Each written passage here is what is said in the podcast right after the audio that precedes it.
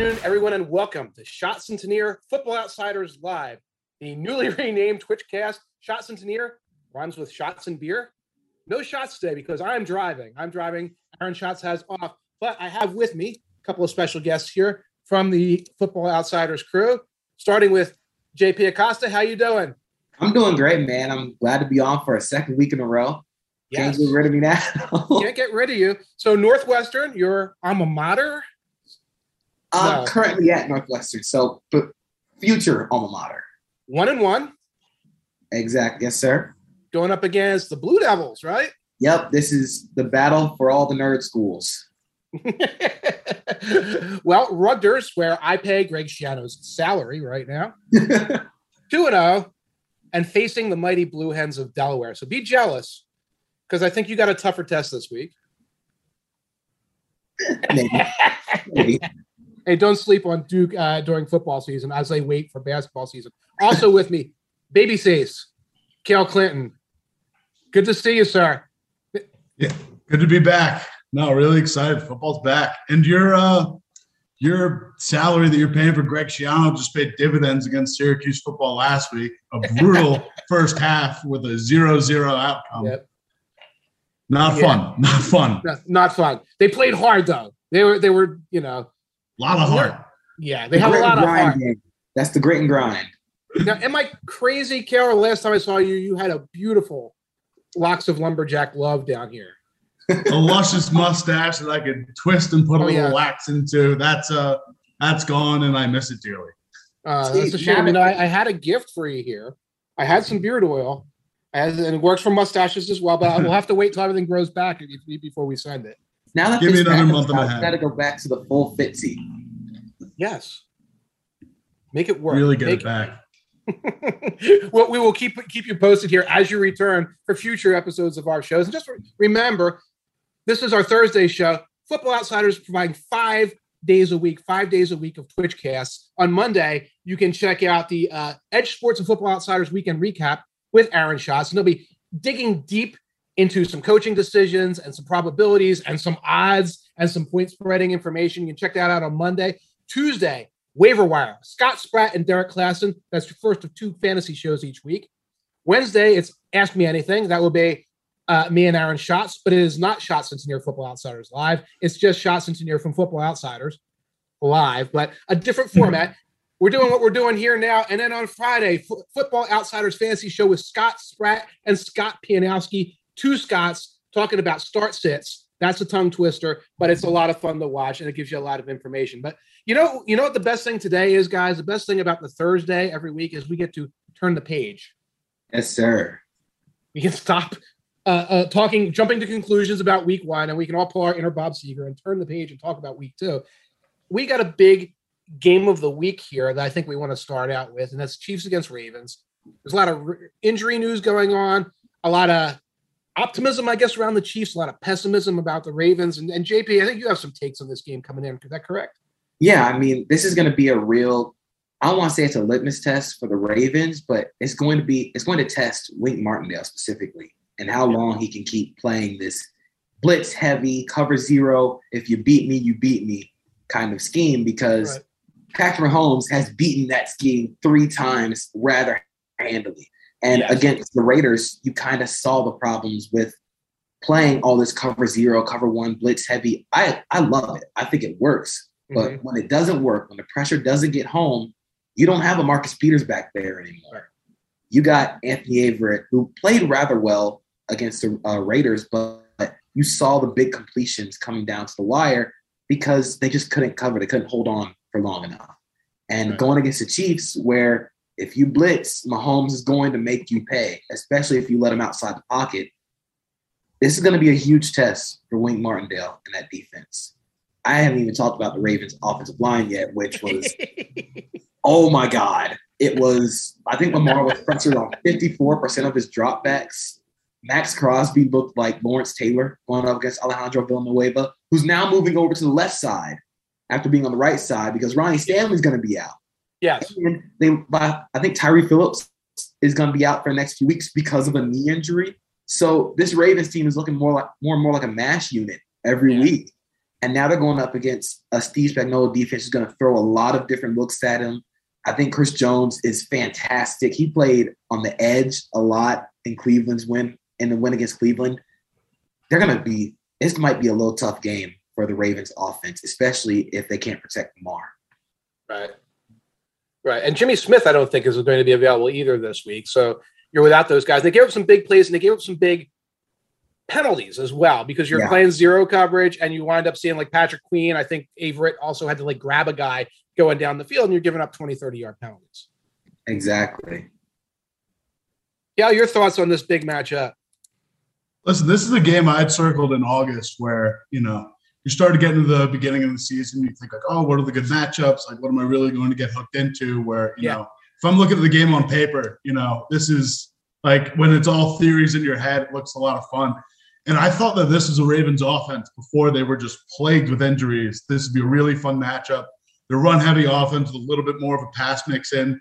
That's a new addition this year. Would be perfect to kind of counteract this Chiefs defense. And I mean, look what Cleveland did against them last week 153 yards, total rushing, four touchdowns. I mean, really kind of ran it down their throat at points. And I, I mean, that's yeah. not even counting Baker's 321 passing yards.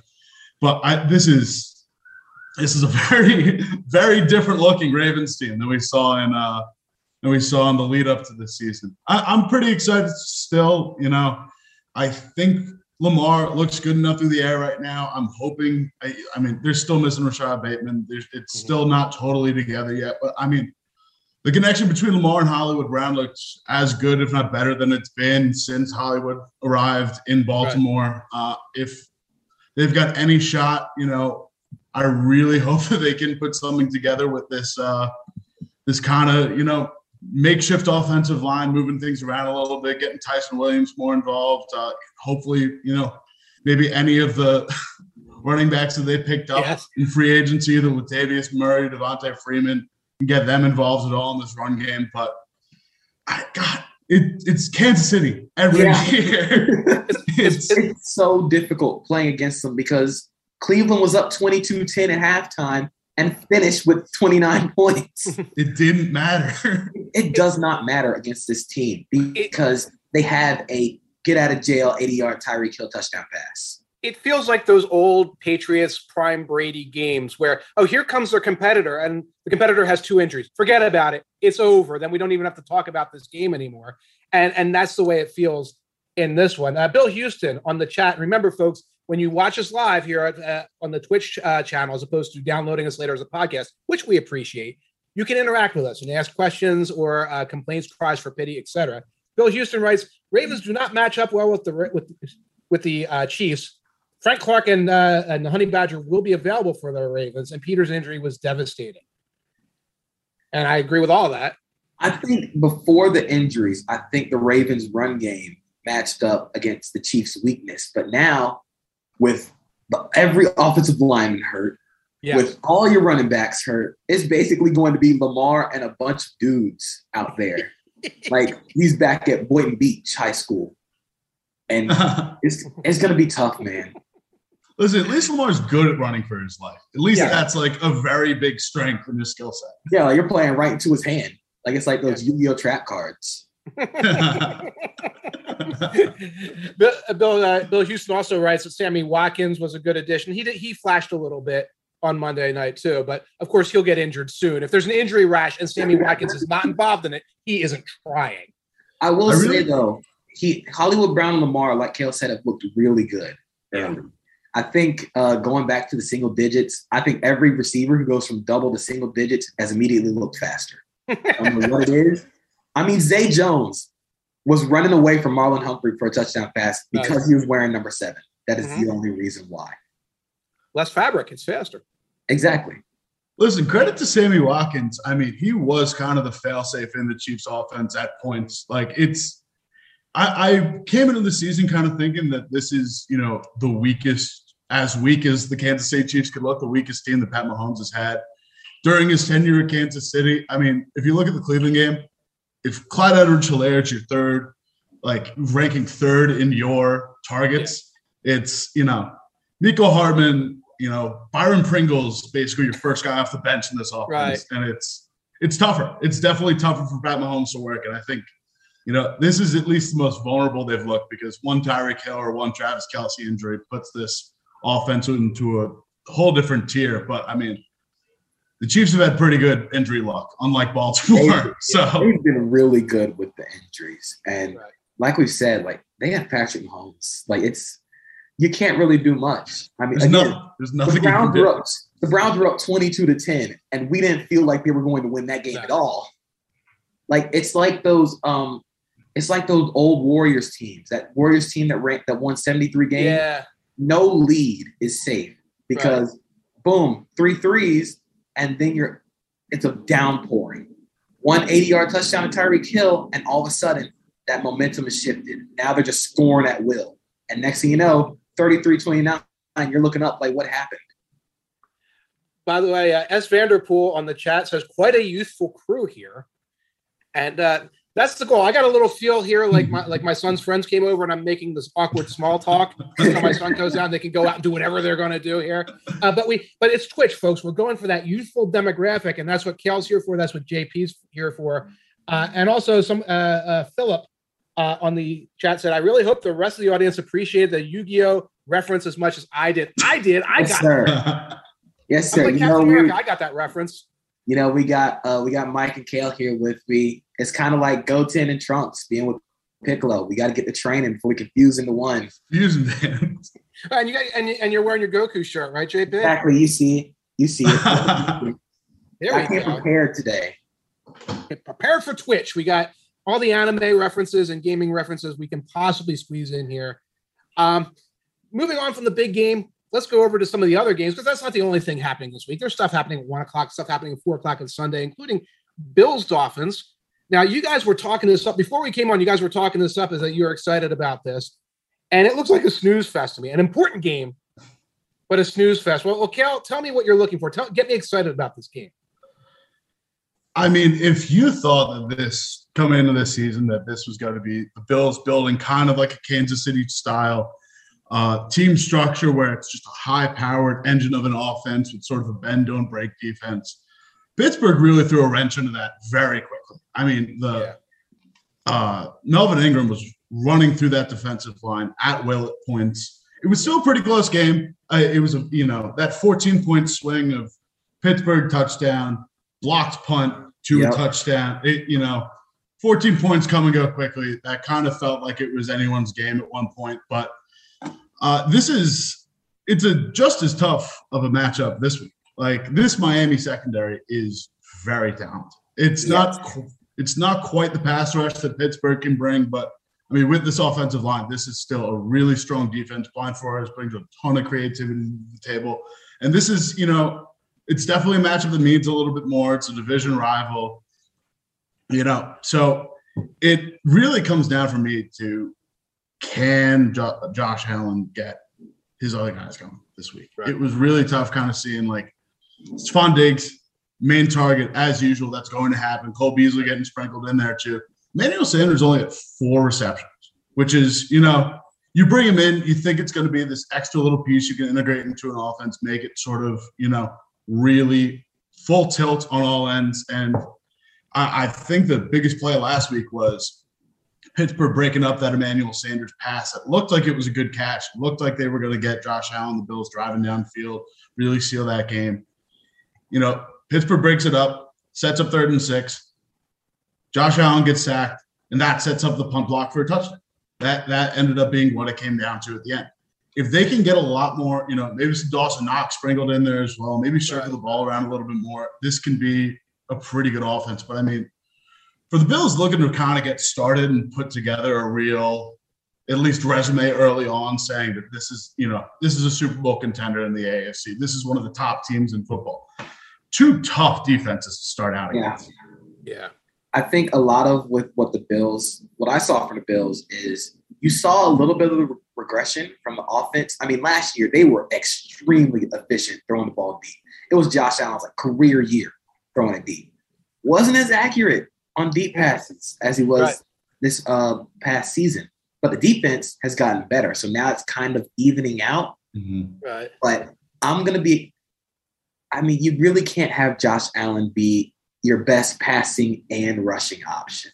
Right. I don't know if Josh Allen can be that guy who can lead your team in passing and rushing, and you win a lot of games.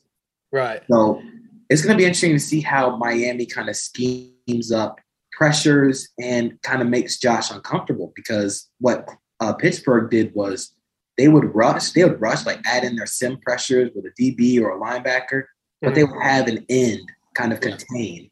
So instead of Josh Allen just breaking contain and doing crazy Josh Allen stuff, you were forcing him to stay in the pocket. And then Minkah Fitzpatrick was everywhere breaking Yes. out plays.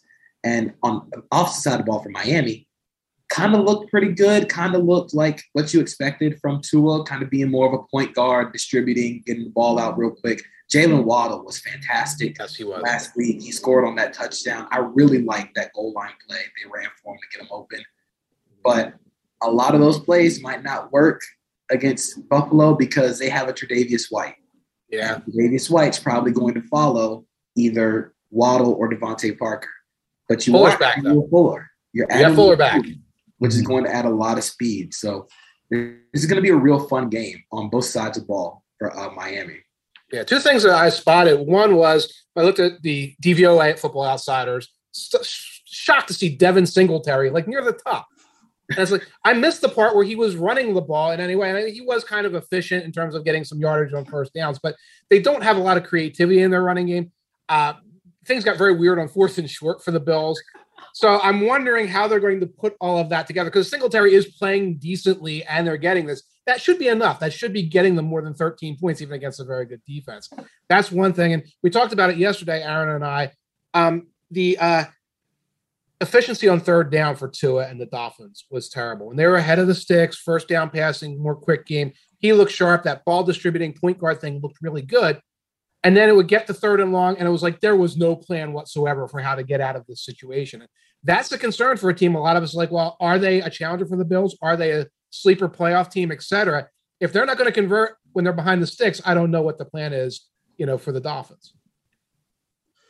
Yeah, I mean, the Dolphins are definitely. I mean, I really think that one thing I forgot to mention earlier is that this is the Dolphins front seven that also went up against a very fantastic Pats offensive line. Yeah. So th- it's a big difference in the actual amount of pressure they were going to generate against Josh Allen versus what they did against Mac Jones. I mean, they just ended up the one sack, 13 yards. They also kind of make him made him look like an idiot on that first drive where he's getting sacked and decides to just throw the ball behind him, not realizing that Yeah. it's not grounding, it's a fumble. Right. I remember that one. But uh, by the way, Coffee Breath asked what's going on with the Bills running backs. Do the Bills actually think Breida is better than Moss? I- I don't know if we have an answer for that. Maybe Breida is better than Moss. Breida did not do a lot from what I saw on. Uh, he, got I a mean, sh- It- he was the recipient of that backwards pass from hell on fourth and short, wasn't he? yeah, he tried to get. I thought it was Singletary, but it might have been Breida, where uh, Daboll tried to get a little too creative. Like he, it was like the best way I compare it is like when my little brother plays Madden and like he tries to get too creative with the fullback fake halfback flip Yes. on fourth and short, and it ends up being the worst play ever. Mm-hmm. Like it just try, you're trying to be too cute. You have a 6'5", 240 quarterback. Just Right. run sneak. Right. Right. That's what I thought of. I thought of the fullback fake pitch, but at least the pitch is a pitch. And ideally, you're pitching to somebody who doesn't run fast in a straight line, like somebody who can jitterbug a little bit. I don't think a Matt Breida is that guy. Maybe Singletary is. Or you could have Moss if you activate him back there and he's like, I'm just going to blow through the defender. But like there was an overhang cornerback standing there anyway. So it's like, oh, you're going to run this pitch play. It's like if you see a cornerback overhanging over there, if he, he didn't follow whatever, don't don't do it. Just don't do it. Exactly. Um, Jers on the chat, and we're not going to talk too much about uh, Washington Giants tonight because we'll all fall asleep instantly. But um, help me here. Do I got Washington D tonight versus the Giants? So fantasy advice: Washington D tonight versus the Giants, or Pat's D versus the Jets.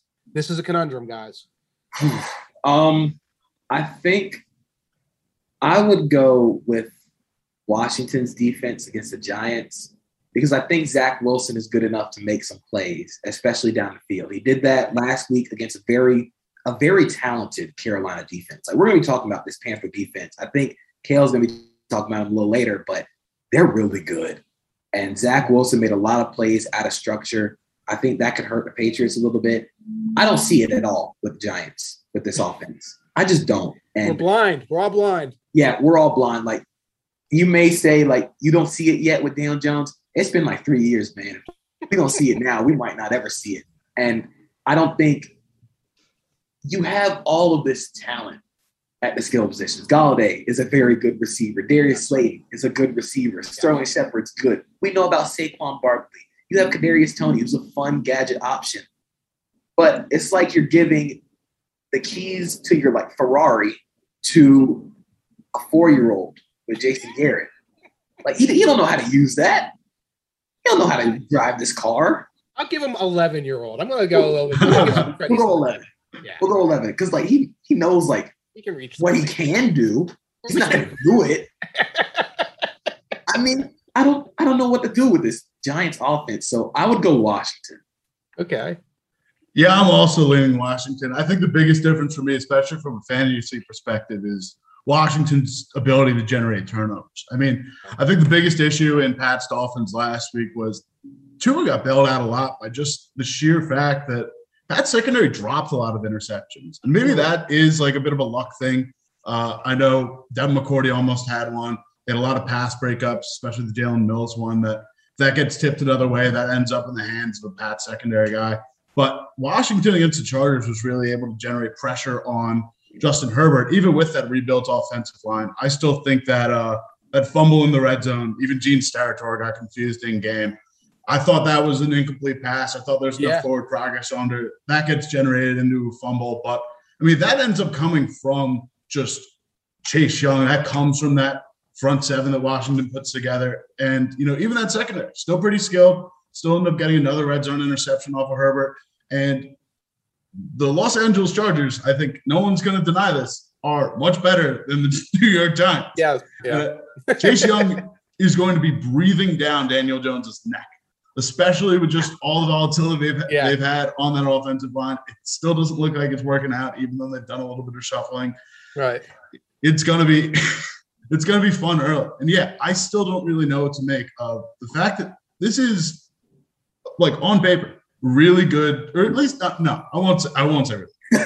a solid a solid receiving corps Yeah. a solid receiving. I, I- like you've got all the pieces there to at least kind of make it work. Like this is the most weapons Daniel Jones has had by far. But I think Washington also faced a much tougher receiving corps with a much more inventive and risk taking coach and Joe Lombardi. Uh, Joe Lombardi. So I, I think really it's it's gonna be it's it's pretty obviously Washington. The Pats D is pretty good, and I think my biggest concern with starting the Pats D would just be like, yeah, Zach Wilson was incredible at escaping at escaping pressure. It just looked like reruns of that one Johnny Manziel Yeah, was. highlight over and over and over. Right. Just, I mean, I think the only difference is is he really didn't complete half those passes. And that, yeah, and one of my worries is he thought Shaq Thompson played for played for the Jets, so he threw an interception to him. One bounced off of Thompson's hand. So yeah, I am torn on this between the idea that like it's going to be a seeing ghost game for Zach Wilson, and it's Daniel Jones is going to be Daniel Jones, and the Giants are going to be the Giants. So but the- I- I'm going to lean with you guys are going to go Washington on this. Um, because I saw Matt Skura was uh, was elevated to the starting, not to the starting line, but to the roster, uh, and he was a great center for a couple of years for the Ravens. But he has Steve Sax disease with shotgun snaps now. Like every seventh one goes a quarter mile uh, back into the Meadowlands parking lot.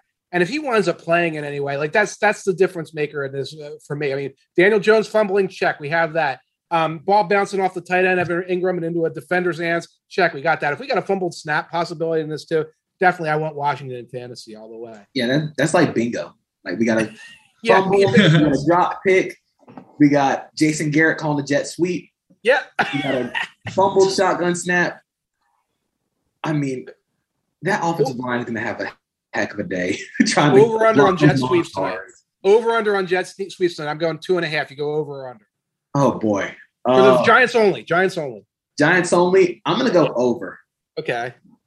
because Yeah. if you can't run through the defense, try and run around them.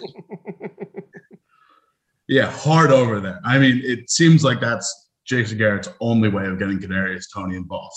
And at that, at some point, you're going to need to want to show off your draft pick. But if that's the limitations of Jason Garrett's creativity, it's a hard over. Yeah, we, we were talking before the show. That Jason Garrett added jet sweeps like adding salt and pepper to everything. It's right. Put a little spice into it. Be a little frisky. To his, sp- to his spaghetti and meatballs that he ordered at a five star Italian restaurant. 'cause That's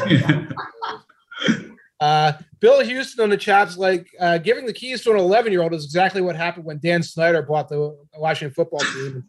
I agree. It's just a reminder that life in real life, Richie Rich is a horror story. If you guys watch Richie Rich, uh, in real life, that's a horror story. That's a monster. And then, be, since we're doing old references, Rivers McCann, hi Rivers, says Tanier, what's a Steve Sax? Guys, do you know what Steve Sax disease is? Like, really too old with that one? That's a personal question.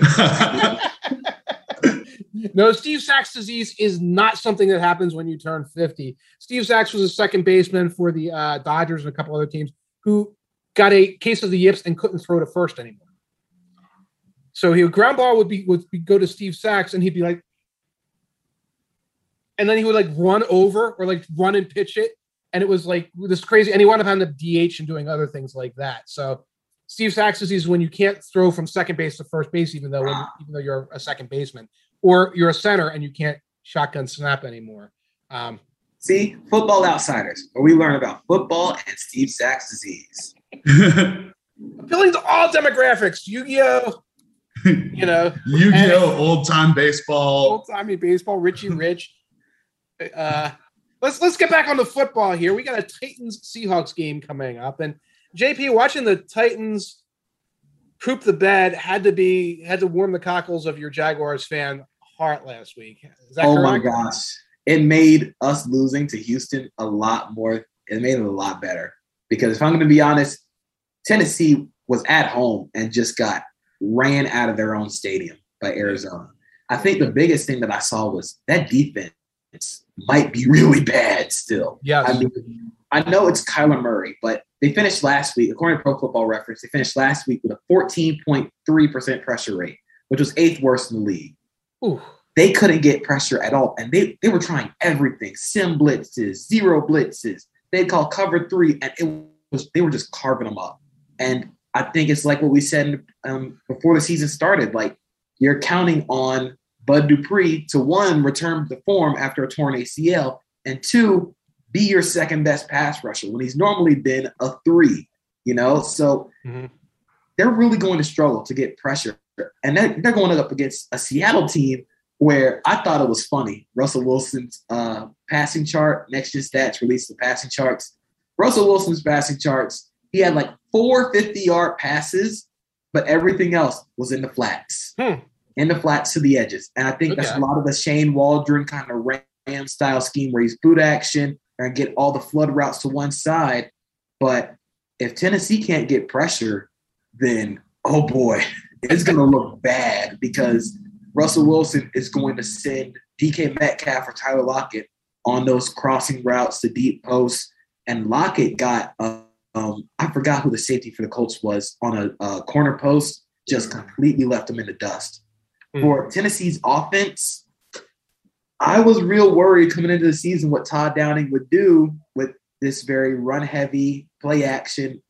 Ryan Tannehill seems to work best with play action. Didn't run play action a lot against Nope. Arizona. Didn't run the ball a lot with Derrick Right. I think running the ball, I think that came with the game plan, but they went away from the run real early. And I think the Titans and the Ravens are one of the teams where you don't have to go for, away from the run too early because you're so explosive doing it.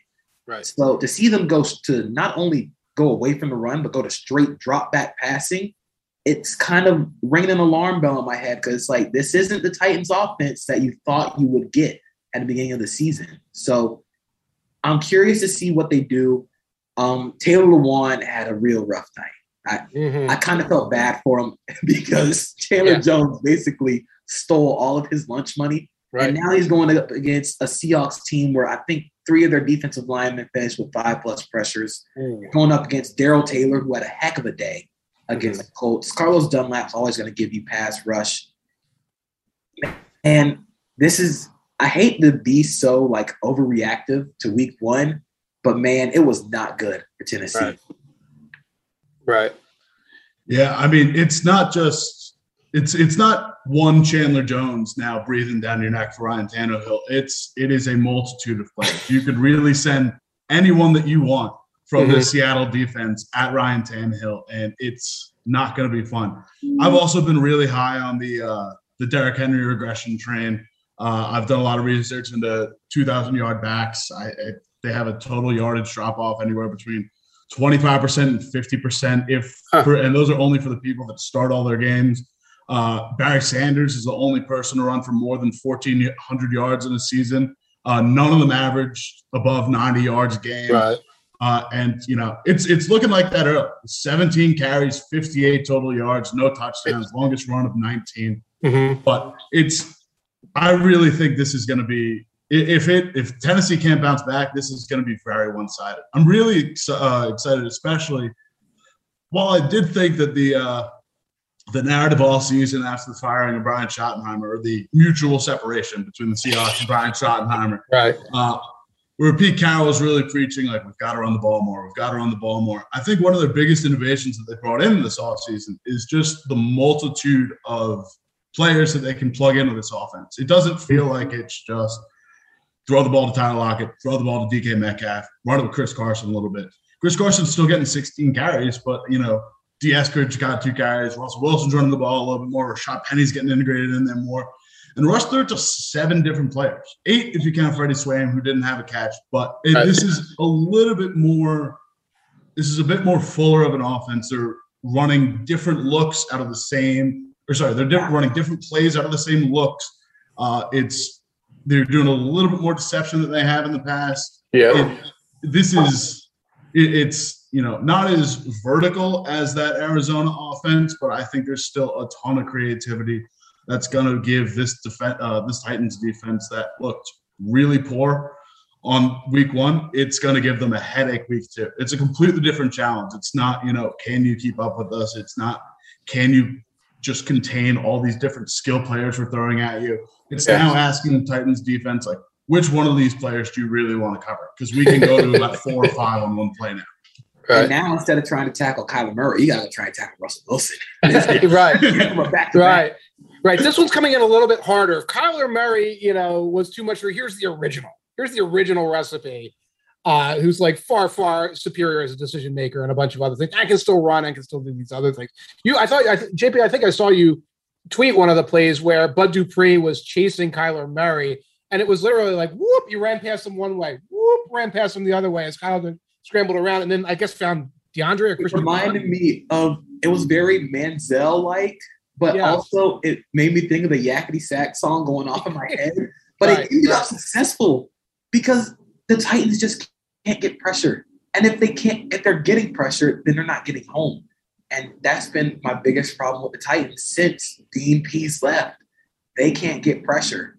And if they do get, if the rare occasion they do get pressure, it's not getting home. It's it's it's asking a lot of Jeffrey Simmons and Bud Dupree. And now you're going up against Russell Wilson, who, if you give him time to throw, he's going to find a way to beat you deep.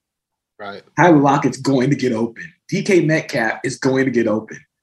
So it could get out of hand real quick. It could. And by the way, in the chat right now, everybody's talking about Steve Sax. Now we can add Yakety Sax, uh, who is Steve Sax' younger brother, as everyone knows. Uh, but uh, and the other thing about Derrick Henry, I think it was a 17 for 59. He was eight carries for nine yards or nine carries for eight yards in the first half. Uh, they interviewed Dowling earlier, or Downing, the offensive coordinator for the Titans, and he said, you know, I had to get away from play action because we were in second and long, third and long all the time. It's like, yes, because you're handing off on first down all the time into the box. Henry, I, I, I think drop off is possible, Henry too, but you know, Henry's gaining one yard or losing one yard. So you're in second and nine. Then a lot of the yardage and production you were talking about, Cale, it was in the third quarter, they were down by more than two scores, and they're handing off to Derrick Henry to get him going. Which Yeah, and, and especially just the longest run he had was 19 yards. You take that Right. away, and these numbers look way worse. Yes.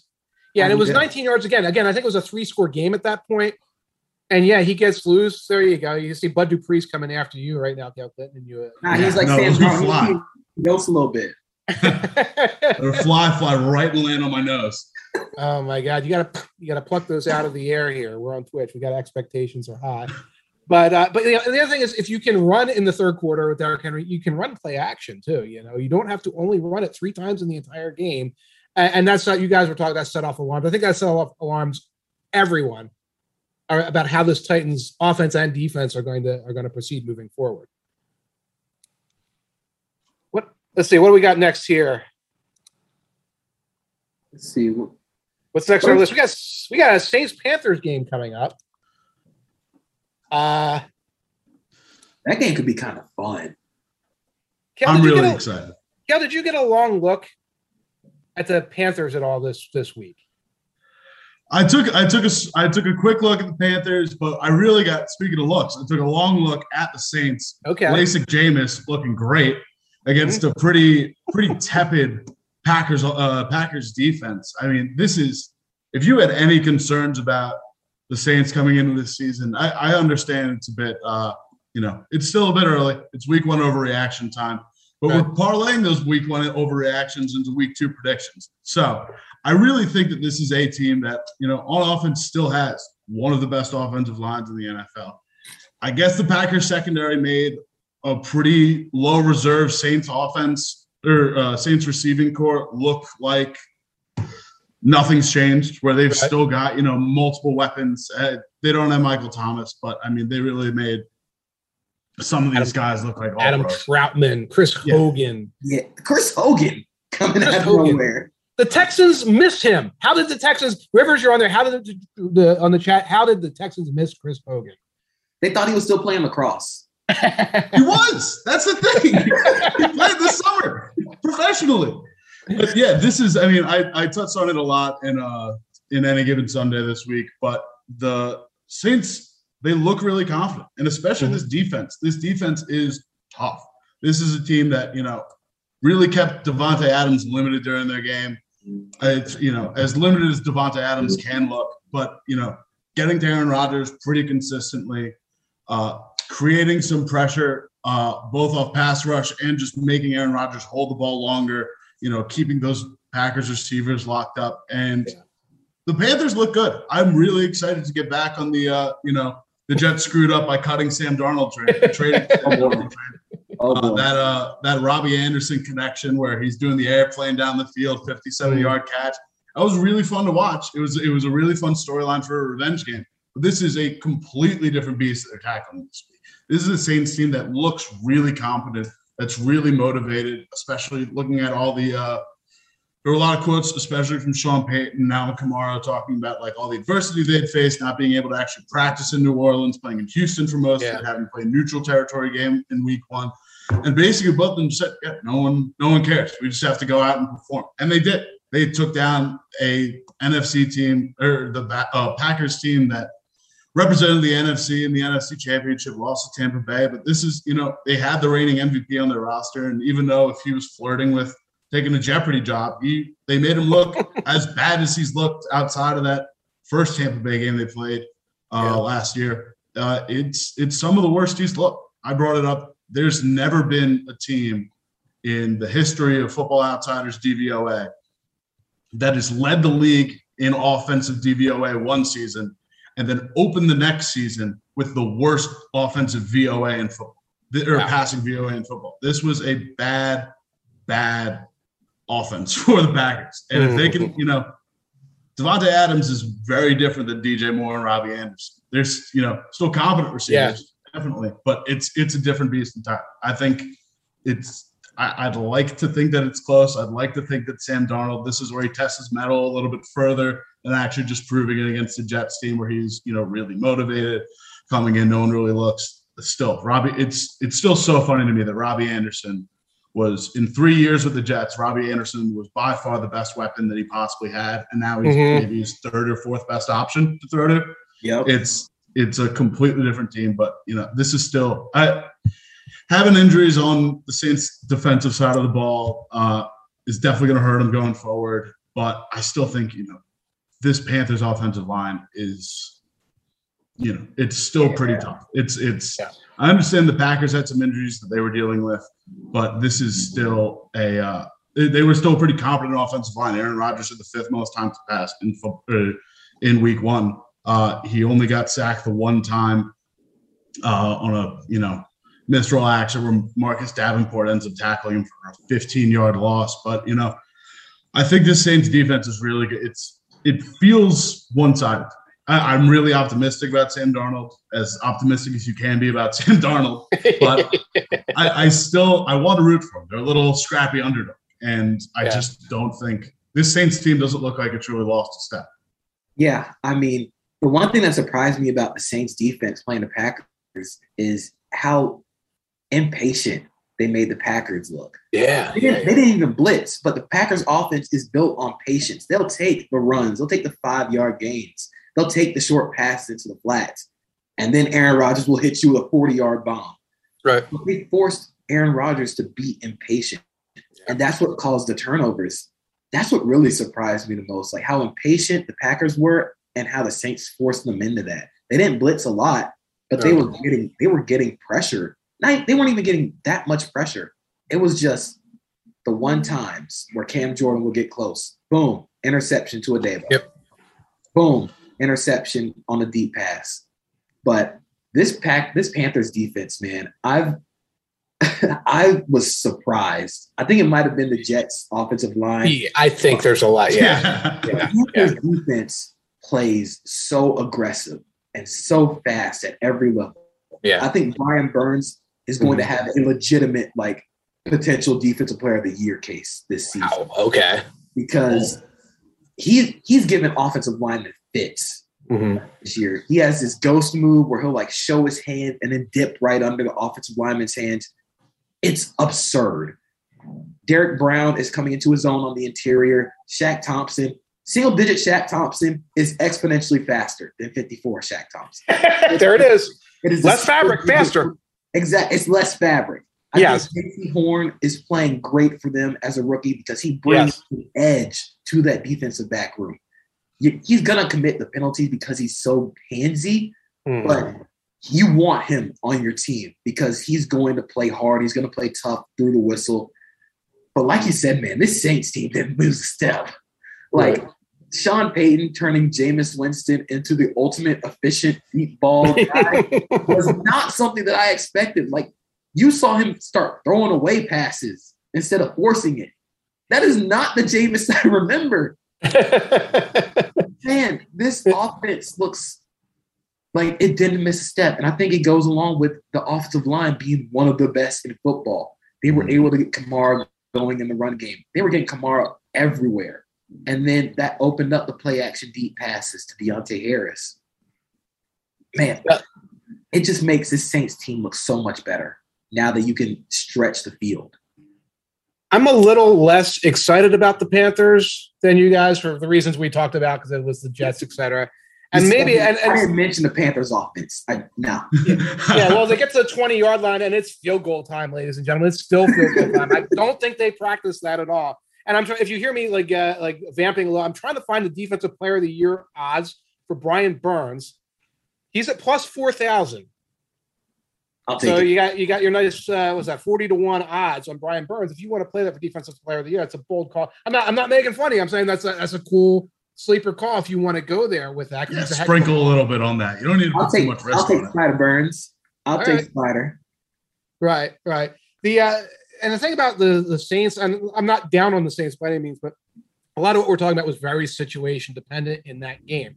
Both the frustration and the uh, uh the impatience of Aaron Rodgers to make things happen because it was already they were already trailing, they were already falling behind, mm-hmm. and Winston getting, being able to be to, to throw the ball away because he's up by a couple of scores, so he's able to make those decisions. So I'm still taking the Saints in this game, and I still think the Saints are going to roll away there. But I am I want to see more of the efficiency of Jameis Winston when he's trailing, when he's got to fire the ball, when he's not at the 20 yard line or the 12 yard line off of a turnover right away. And I will ask you one more thing before we go to the next game. We did get the injury news. Marcus Davenport looks like he's out for this game.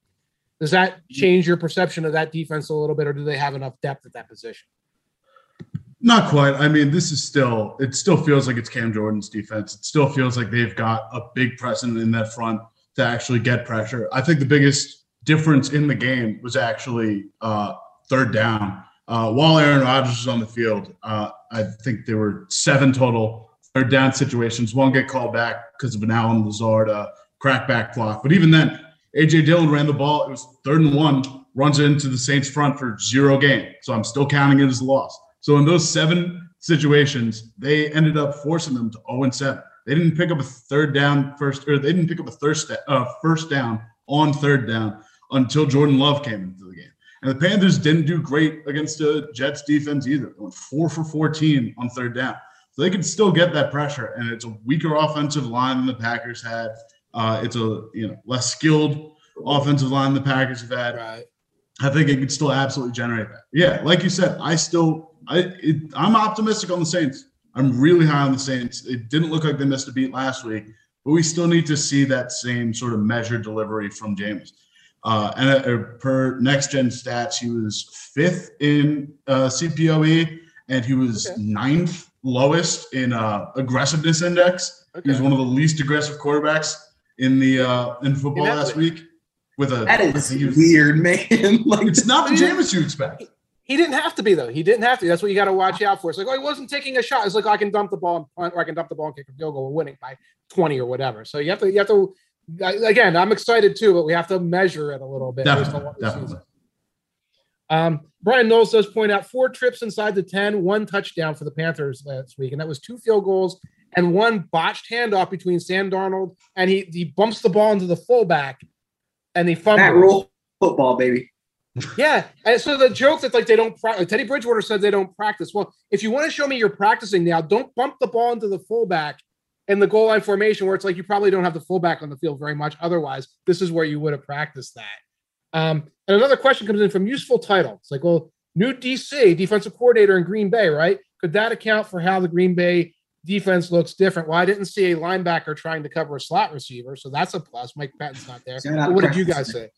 Um, honestly, I don't think it was their main problems with scheme. I think Okay. it was just the Saints' offensive line was moving people. Yeah, Like they couldn't they couldn't get pressure on Jameis. They weren't doing anything in the run game.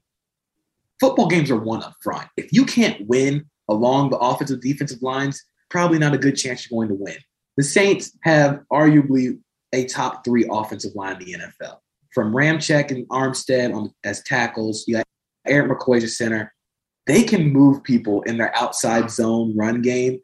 If they're getting consistently three, four yards a carry, you're not gonna you're not gonna beat them, especially if Jameis is going to play uber efficient and the Saints defense is going to cause turnovers. You're, they're just not going to win. So Yeah. the Packers really, I don't, I'm not worried about them. I just think they ran into a team with pretty much they had their hand. They had their uh they called their hand in every single facet of the game. Yeah, I mean, you can't also forget about Alvin Kamara in that scenario because Alvin Kamara looked like this offense is going to, as much as we want to talk about James, this offense is going to run through Alvin Kamara. Sean Payton is really adjusting to that strength where we have one of the best offensive lines in football. We have one of the best cat uh, dual threat running backs in football. We're just going to run through that. We're going to have him as an outlet whenever Jameis panics, throwing into the flats. It's not something Jameis was used to in Bruce Arians offense, but now that he's in Sean Payton's offense. Now he has a little bit more flexibility and actually has some better check down options. It's it's really multi like this offense is fun. Even with the departure of Joe Lombardi, this is a fu- like I can't believe that Sean Payton's doing this with Jameis Winston. This is no one who could have predicted this in all the permutations and all the possible outcomes of this Saints Doctor offense. Who Strange. could There's only one. There's only one. yeah. yes, and with Adam Trautman, and with Chris Hogan, and with Tre'Quan. Uh, I mean, Chris Hogan, he was throwing touchdown passes to Chris Hogan. Yep. He was playing Yeah. professional lacrosse this summer. Yeah. and Sean Payne's just like, hey man, you want to come play football? Sure. Catch a touchdown pass week one. Love it. Love it. Now we saved the best question mark, question mark, question mark for last as we go through our games here. Cowboys, Chargers. Oh yeah. Nobody manufactures drama for no apparent reason like the Dallas Cowboys. And JP, you've been watching some of this, both with with the injuries and some of the other questions over there in Dallas. Oh man. Uh Dallas is the land of controversy. Everything is bigger in Texas. That it is the land flowing with controversy and barbecue. And starting this week, they had DeMarcus Lawrence. He went down in practice with a foot injury. He's going to be out for a while. The saga of Zack Martin is one of the weirdest things I've seen in football this Dumbest. year. It's so it's so dumb.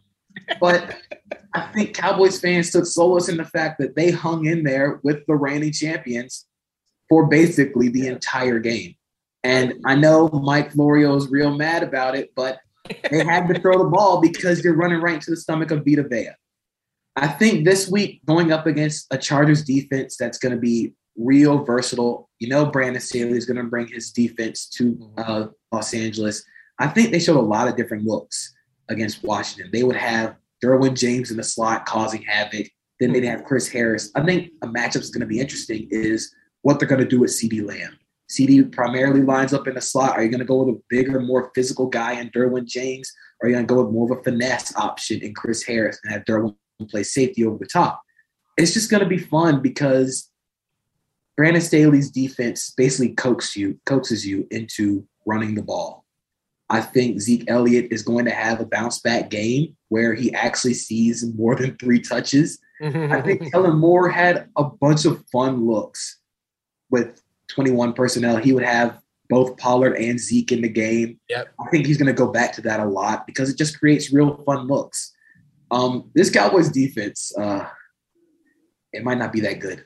well, they lost their best player to a foot injury. lost, they lost their best better, player, But- but I mean, I know they're going up against Tampa, but Brady kind of they carved them up Yeah. real bad. And now you're going up against Justin Herbert and a Chargers team and an offense that looked not only like real good throwing the ball down the field, but Justin Herbert was doing the breeze, three step, no hitch, quick game. Yeah. He's Mhm. consistently hitting on that, but can still hit the honey hole cover two shot like he did to the far side of the field. Just call it a wrap because you can't you can't beat those. Those are the time the kind of throws where you're just like you got to charge it to the game. Those are the throws where you're just like, okay, you beat me with that, you can have it. But Gus Brad, not Gus Brad, Dan Quinn, you, you know the Seattle thing. Right. Dan I do the same thing. I do the same Dan thing. Quinn is going to have to come up with a real interesting game plan to try and either get pressure on Justin Herbert or show him different looks. I think with Tank Lawrence not playing, we're going to see a lot more of Micah Parsons blitzing. I mean, what you can do now that you have Micah Parsons, just put him in defensive end. You can Problem you can, solved. you can get all your linebackers on the field without a rotation. Exactly. Hmm. You Isn't that exciting? 3,000 linebackers. This is like Houston and all their running backs. They got 3,000 linebackers in Dallas. Just move Parsons, the defensive end, have Jabril Cox. You have Vander Esch and Jaylon Smith all on the field at the same time. It's going to be a really fun matchup. Um, I think a lot of points might be scored, but I'm really intrigued to see how Brandon Staley kind of matches up with CeeDee Lamb in the slot because CeeDee Lamb is one of the better slot receivers we have in the league because of how big he is. He's a bigger slot receiver. And mm-hmm. the matchup with him and Derwin James or Chris Harris might be the one that dictates the entire game. Right. We also have no Michael Gallup, which is going to change oh, things. No Gallup either. So we might see a lot more CeeDee on the outside. I think Cedric Wilson, Yeah. but it's going to be a fun matchup. Yeah, if you don't want to watch a defensive game like Buffalo Miami, tune into this one because it is going to be offensive showcase. I mean, Yeah. look at Defenses are optional. yeah, no. Uh, I mean, Dak Prescott throwing 58 times on Thursday Night Football. Justin Herbert throwing 47 times against the Washington football team. This is it's going to be pass happy. I'm really God. I loved watching this Joe Lombardi uh, offense run against Washington. It this is about as good of a test as Los Angeles could have asked for last week, especially after such a not necessarily a rebuild offseason, more of a retool offseason integrating that offensive line way more or uh, reworking that offensive line and then getting to actually see it against a front like Washington's. Yeah. Uh, it's you know it's going to be night and day compared to uh, what Dallas is going to bring to the table. Uh, I'm still really excited about this. Is this passing attack especially? I mean, Justin Herbert. If anyone talks about a sophomore slump for Justin Herbert, it, again, let's week one overreactions, but there's no slump in sight right now. But I, it's it's not just that though. It's actually being able to see Austin Ekeler not get thrown some like limp screens on third and long like he did in the uh-huh. Anthony Lynn offense. It's actually being able to like get him to run outside a little bit more, getting him more involved in the passing game. It's also it's really great to see Mike Williams actually living up to some first round pick potential, yes. and not just you know. It felt like every time I watched the Justin Herbert Mike Williams connection last year, it was on this arcing 50 plus yard pass right in the end zone. Like, it, yeah, a, a, ball that had as much hang time as most punts do. Like, it, it like he, he, was a field stretcher, but it felt one dimensional. And now actually seeing him be more used right.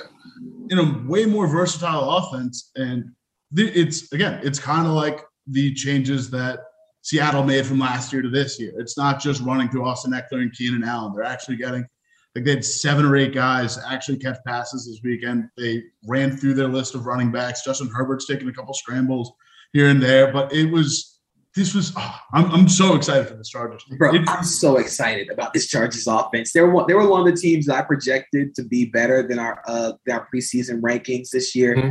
just because I think this offense is going to explode, man you can now involve, you can incorporate the deep shots Justin Herbert can take with the quick game of the Saints. And Justin Herbert runs that really well. Yeah. I think he's going to be able to run that really well. But he's doing, like I said, the three step quick drops, no hitch, just getting the ball out. And then, like I said, he's got those, uh, I think Nate Tice said it, where he's just, he can go get you a bucket as a quarterback. so it's those charge it to the game throws where like there's no defense, better defense you can play against them. Wow, wow. The uh, by the way, the the Cowboys are three and a half point underdogs in this game, which is just it's just surprising. I don't know. Does that entice you in any way? You get the Cowboys plus three point five. Would you? Are you, are you, are you feeling it? You look at you're, you're considering it. I'm kind of considering it just because I think in a shootout anything can happen. Right. The first person to bl- the first uh, shooter to blink first, you might see an upset, but I don't know. Yeah, I mean, it really like the one thing that's holding me back from that is I don't think these teams are, especially after the injuries to both offensive line and defensive side of the ball. Yes. Uh, it these teams don't seem. I, I think the uh, I think the like home field advantage for gambling is like two and a half to three points. Yeah. So if that's the case, then I don't think that these teams are dead even at the moment, at least. At, at least from what they showed last week.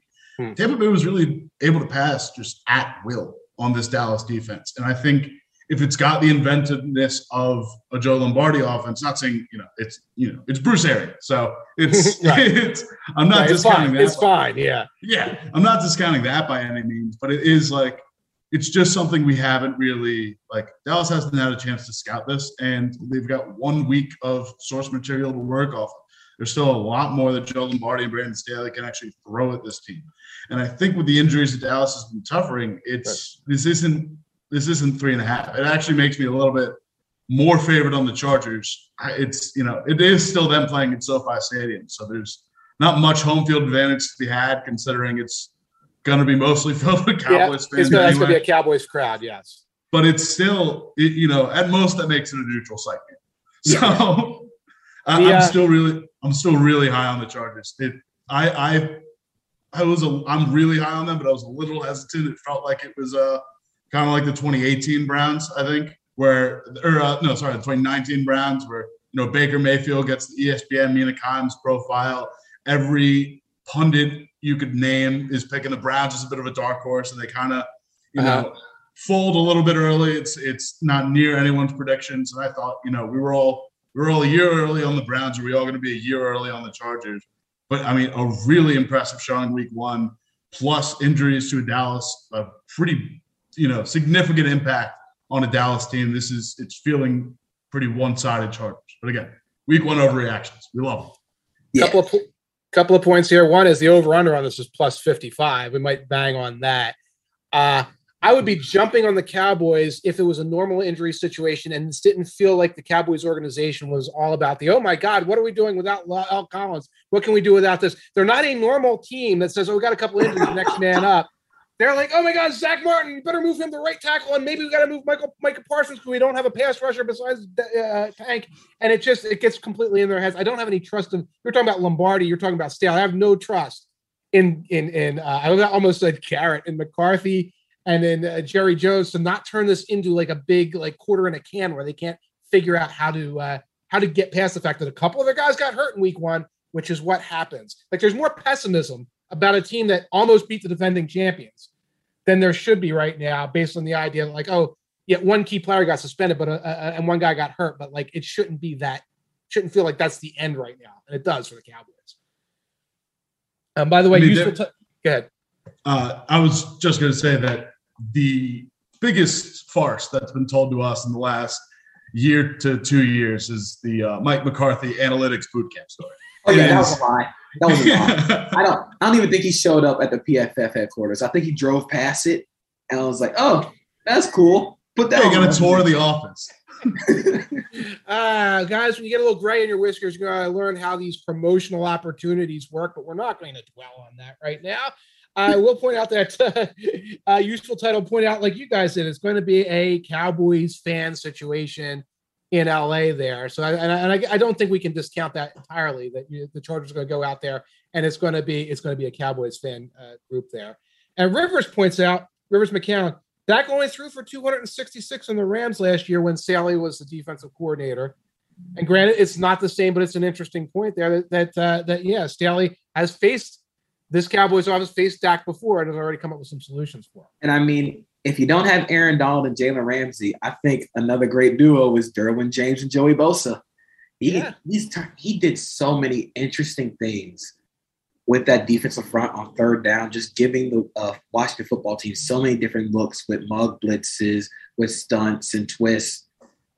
I'm interested to see what he does to this Cowboys defense offensive line, just using Joey Bosa as kind of a chess piece, like the queen on the chessboard. Just move him here, and we'll operate our defense around that. He did the same thing with uh, Derwin James and Chris Harris. Hmm. Man, I'm just real worried about Dallas's corners for this week. They're gonna, because I think they Diggs left looked a little better. Diggs looked a little better, but like when they got to, they had to go to that third guy. They had to go to I guess it's Brown now, and I that think, was trouble. Yeah, I think they're gonna find somebody once they find uh, the red X, then they're gonna keep attacking it because mm. that's what happened against Tampa. And I mean, I hate to sound so much like I'm super high on the Chargers, but I really am. like this, this team might be real fun. Oh man, I did enjoy, and I enjoyed the Chargers. I think we all did. The offensive line. I think we were all talking about Slater the most but overall, that offensive line looked very strong, and that's that's how that they that stirred the drink against Washington last week. Mm-hmm. Yeah, it's pretty promising when the only starter that you brought back in Brian Brian Bulaga is arguably probably the worst performing of those five. Uh, it's pretty. It's a you know I mean, that spells good improvement. Slater was fantastic on Sunday, like going up against Chase Young, and basically when on those pass rush snaps, he held his own and more yeah. against yeah. Chase Young and that Washington front. I mean, the sky's the limit for this Chargers team, especially the offense. Awesome. Well, ladies and gentlemen, you have been watching the Chargers fan cast here on.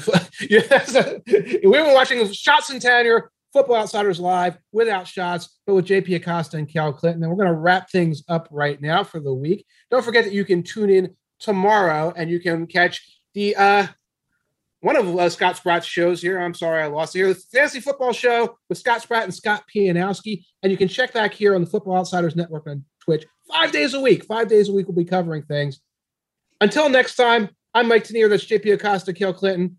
Enjoy Giants Washington tonight. Enjoy week two's action in the NFL. Take care, everybody.